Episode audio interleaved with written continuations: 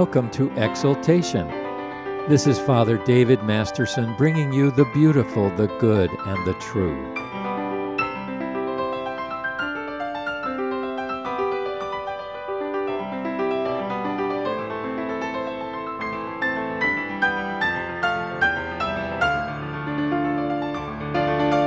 Our scripture today is Genesis chapter 5, verses 1 to 4 and verse 24. This is the book of the generations of Adam. In the day when God created man, he made him in the likeness of God. He created him male and female, and blessed them and named them man in the day that they were created. When Adam had lived 130 years, he became father of a son in his own likeness, according to his own image, and named him Seth.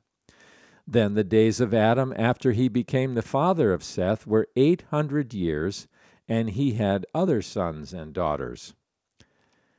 Then verse 24 And Enoch walked with God, and he was not, for God took him.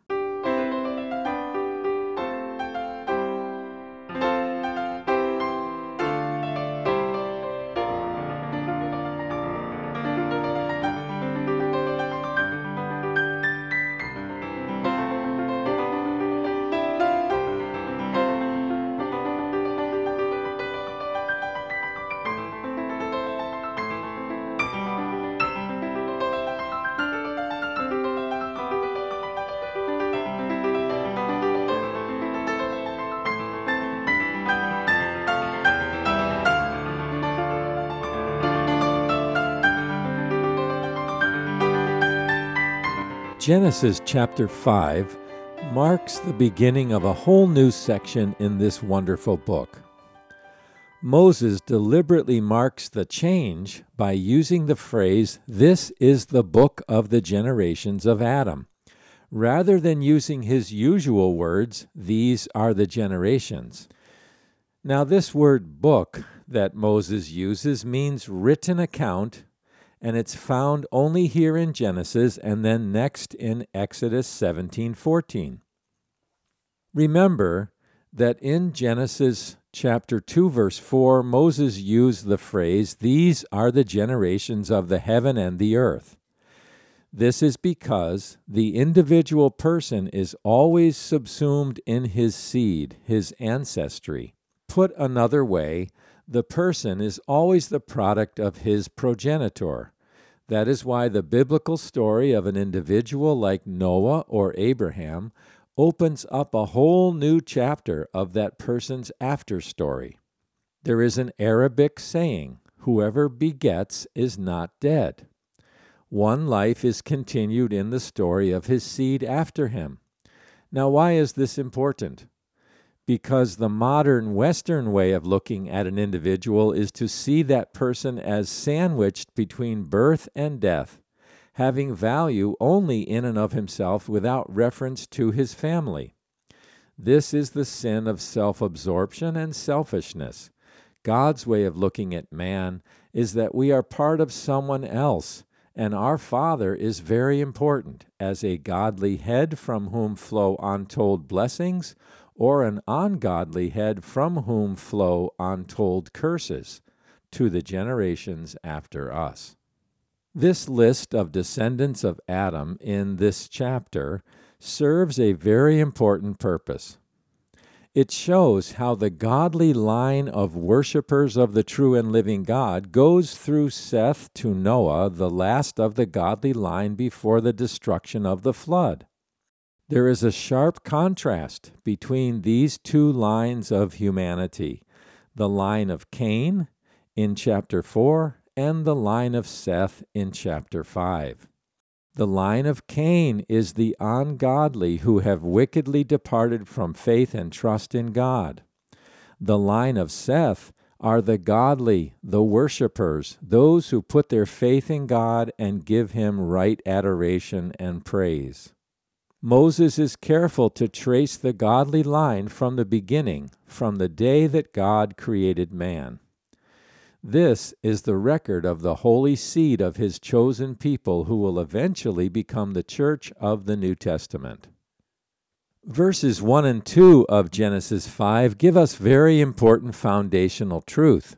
They tell us that God created man in his likeness, in his image. He made man into two complementary halves, male and female. He blessed them and called them man. Remember that in the biblical understanding, male and female are simply two halves of the same being man. This is why the current emphasis in modern culture around gender confusion and transgenderism and trying to change from a girl to a boy and a boy to a girl is so diabolical because it rips apart the wholeness and wonder of what God so beautifully created from the beginning when he made man as male and female. In verse 3, we discover that the likeness of God is reproduced by Adam in his son Seth. In God's great wisdom and creativity, he made the DNA so that he does not have to physically intervene to create each new person from the dust of the ground as he made Adam. Each birth is still miraculous because God initiates and superintends that birth. But the DNA carries the life from the father and mother to the child. Adam passes both the original image of God within him from Genesis chapter 1 and his sinful nature onto his son Seth from the fall in Genesis chapter 3.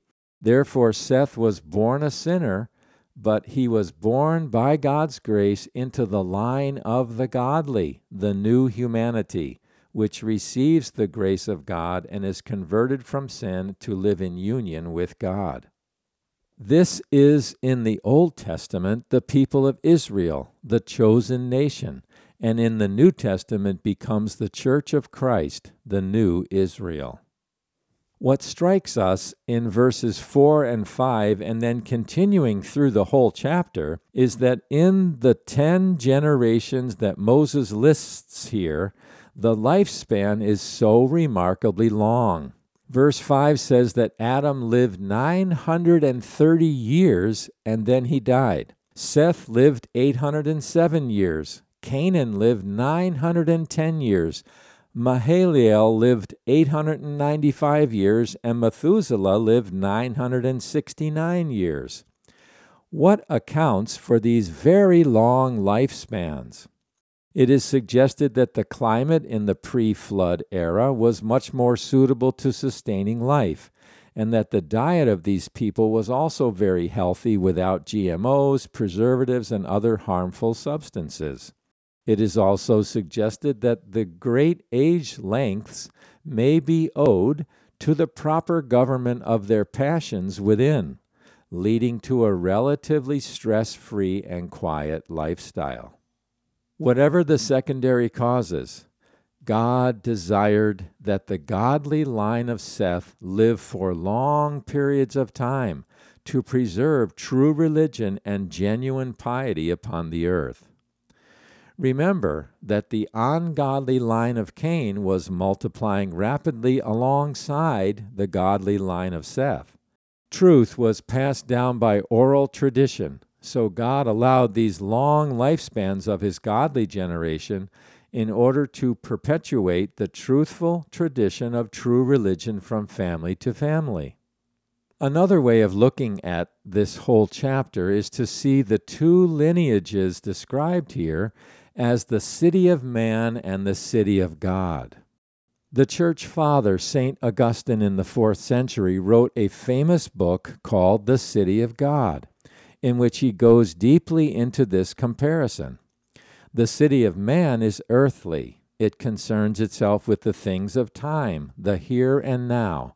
It has its own gods, small g, and its own priorities. It is terribly concerned about power, pleasure, wealth, and fame, and particularly in the current context, health. How to be sure we don't catch some unseen virus that we are taught to fear. The city of God, belongs to the saints of God, the holy ones, those who have been transformed by the Lord Jesus Christ to share in his life.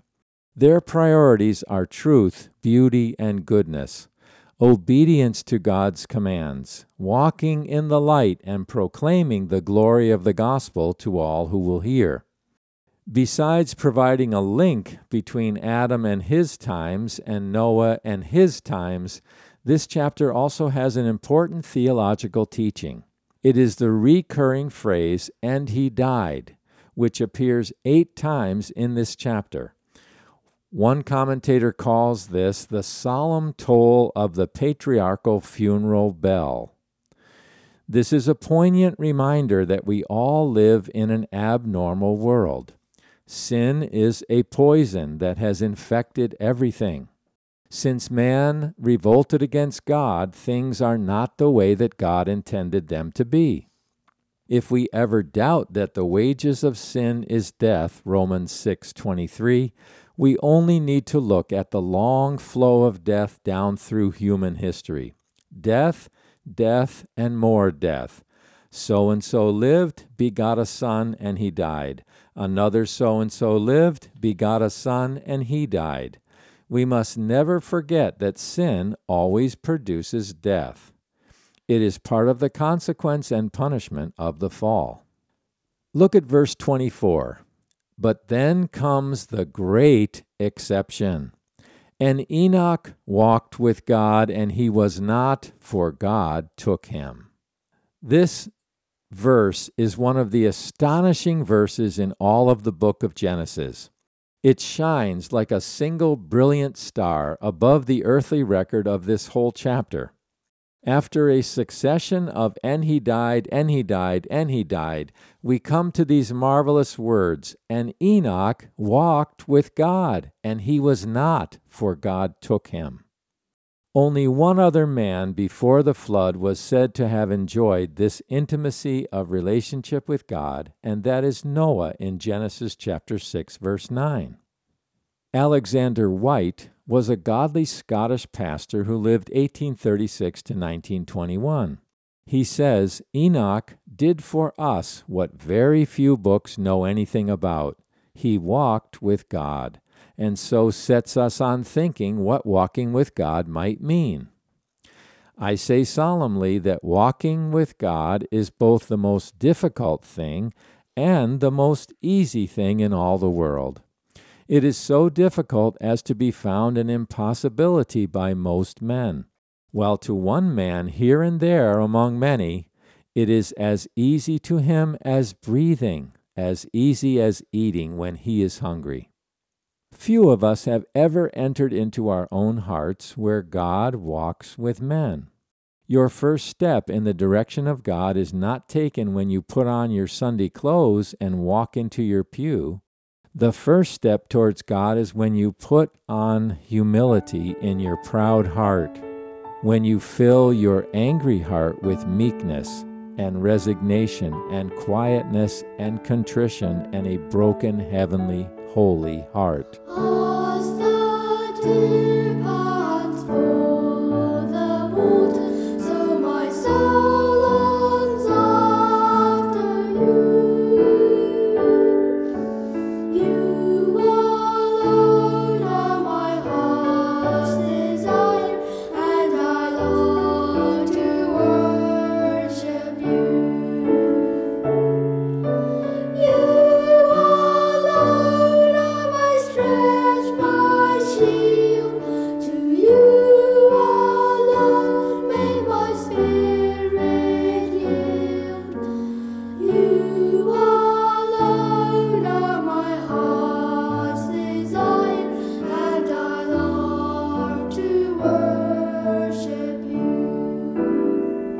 Listening to Exaltation.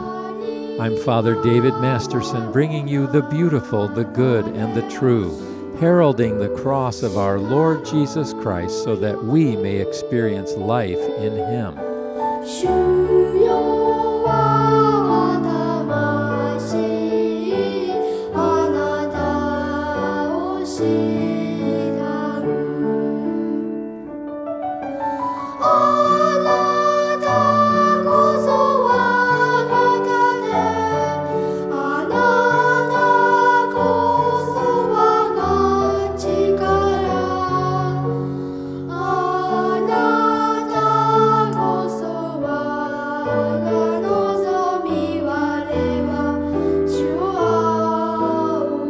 Let's continue our lesson.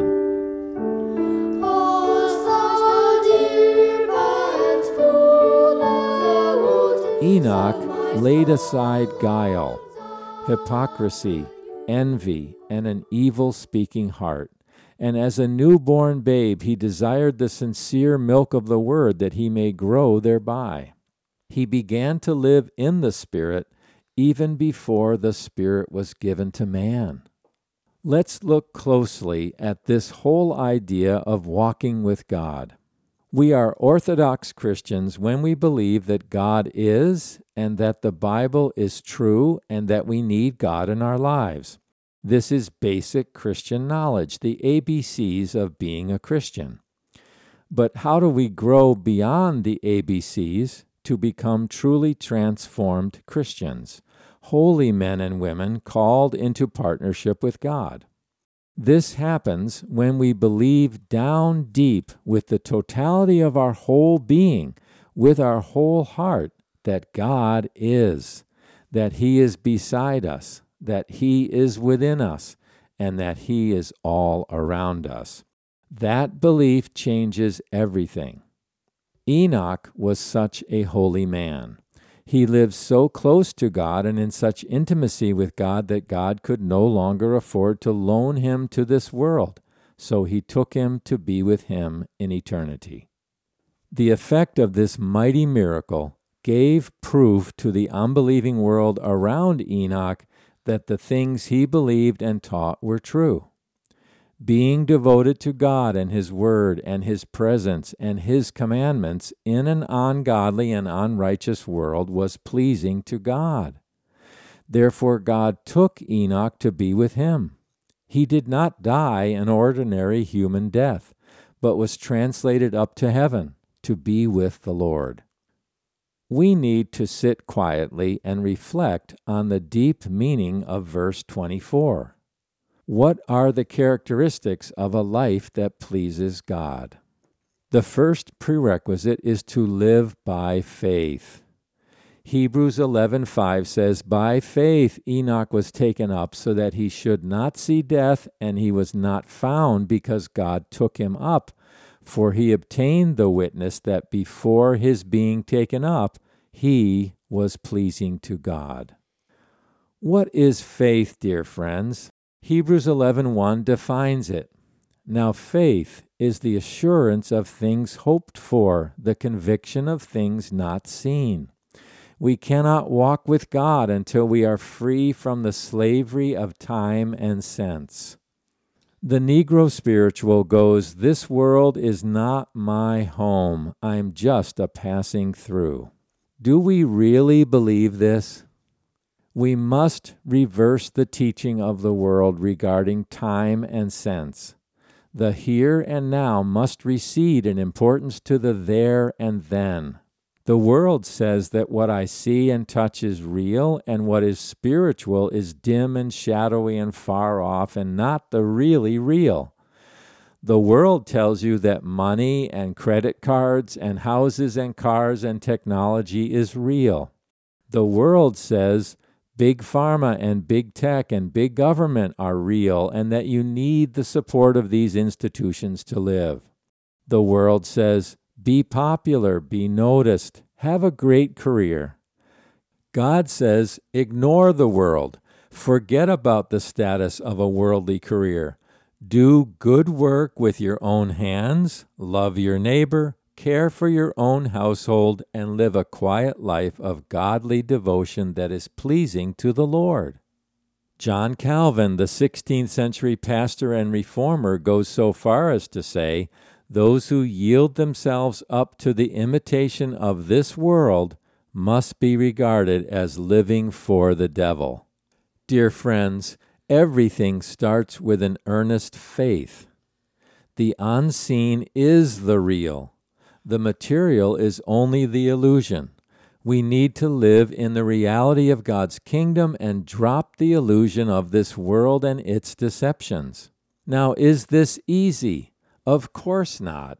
It will tax every ounce of determination and discipline and strenuous effort to shake ourselves free of the deceptions of this world and live in the kingdom of God. We must constantly free ourselves from the lies of the media, from the lies of big government and big tech and big pharma, in order to live in the reality of God and His kingdom. Besides a vigorous exercise of faith every day, there must be a constant habit to occupy the mind with thoughts of God. This is the greatest challenge for the majority of Christian people. How often are we really conscious of God? How often during the day do we turn to Him? How often do we think about Him? A good question to ask is when your mind is free, where does it turn? Does it turn to God or does it turn to the things of this world? Do our thoughts turn to past resentments? Do our thoughts turn to grievances we have with other Christians? Do our thoughts turn to worries about the future, to caring for our possessions? Or do our thoughts turn freely and naturally to adore the Lord, to depend upon the Lord, and to ask for His help in all things? Not only must we live by faith and occupy our minds with God, but we must also walk in obedience to God's commands. Faith and obedience are two sides of the same coin. We can't claim that we have faith unless we are obeying God's commands, and we can't obey the commands without faith. There is no union and fellowship with God without obeying His commands. And what are his commands? Look at Titus chapter 2, verse 11 to 13. For the grace of God has appeared, bringing salvation to all men, instructing us to deny ungodliness and worldly desires, and to live sensibly, righteously, and godly in the present age, looking for the blessed hope and appearing of the glory of our great God and Savior, Christ Jesus. Now, Listen to these same words in the Amplified Version. For the grace of God, his unmerited favor and blessing, has come forward, appeared for the deliverance from sin and the eternal salvation for all mankind. It has trained us to reject and renounce all ungodliness, irreligion, and worldly passionate desires to live discreet, temperate, self controlled, upright, devout, spiritually whole lives in this present world, awaiting and looking for the fulfillment, the realization of our blessed hope, even the glorious appearing of our great God and Savior Christ Jesus, the Messiah. But, you say, this standard is too high. How can anyone reject and renounce all ungodliness, all irreligion, all worldly passionate desires, and live discreet, temperate, self controlled, upright, devout, spiritually whole lives, always looking, waiting, and expecting the glorious second coming of our Lord Jesus Christ? How can anyone really do that? Only by a firm and resolute intention. Webster defines intention as the stretching or bending of the mind towards an object, fixedness and earnestness of attention. William Law was a godly Puritan pastor from 1686 to 1761. He wrote a famous book in which he said, It is through want of a sincere intention of pleasing God in all our actions that we fall into such irregularities of life as by the ordinary means of grace we should have power to avoid. We do not have that perfection which our present state of grace makes us capable of because we do not intend to have it. It is very plain that our salvation depends upon the sincerity and perfection of our endeavors to obtain it. What is required of us is to give God our best efforts to be as perfect as we can be. We lack eminent piety not through ignorance, nor through inability, but purely because we never thoroughly intend it. Now, dear listening friends, these are challenging and convicting words, aren't they? But what is the good news behind the challenge and conviction? That the unique and exceptional end of a life of communion with God that Enoch enjoyed may be experienced by each of us. We can have the same life that he had if we will follow his example. Psalm 49:15 says, "But God will redeem my soul from the power of the grave, for he will take me." Then Psalm 73:24 says, "With thy counsel thou wilt guide me and afterward take me to glory." Notice that the words take me are the very same that were used of Enoch in Genesis 5:24. Though the externals of Enoch's end and my own end are different, yet the substance is the same. I too will never be seen by men because God will take me into the glory of heaven by the loving grasp of his hand. You too, listening friend, if you keep believing in God and walking in his commandments and seeking a life of virtue, you will be taken by God into heaven. The Bible uses the figure of crossing the Jordan River as a symbol of being taken up to heaven. Enoch was carried by God high above over the Jordan River until he got to the other side. We have to go down into the water and keep walking until we are submerged under the water in death, but we will also get to the same place where Enoch is we will enter into the company of all the saints that have gone before us. My grandfather, my grandmother, my dear father, and some of my close friends are all waiting there for me. As we read down through this list of the genealogy of Seth, the godly saints of old, we know nothing about these men. It is a long list about how they grew, they gave birth, and they died how they lived, what thoughts they had, their occupation, their families. We know nothing about this, but we do know they had the same sorrows and joys, the same tensions and heartaches, the same warp and woof of life that we have. Different times, same humanity. And we know that if they were godly men, they lived by the same power by which all of us must live today.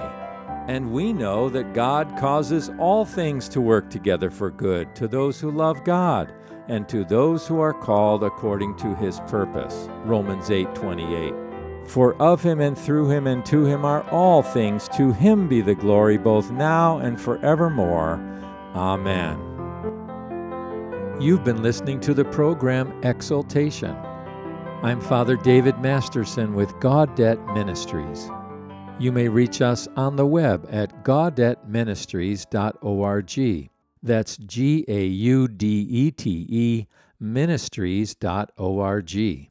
Until next time, may God richly bless you with this word of encouragement from the prophet Isaiah. Do you not know? Have you not heard? The everlasting God, the Lord, the Creator of the ends of the earth, does not become weary or tired. His understanding is inscrutable. He gives strength to the weary, and to him who lacks might he increases power. Though youths grow weary and tired, and vigorous young men stumble badly, yet those who wait for the Lord will gain new strength. They will mount up with wings like eagles. They will run and not get tired. They will walk and not faint.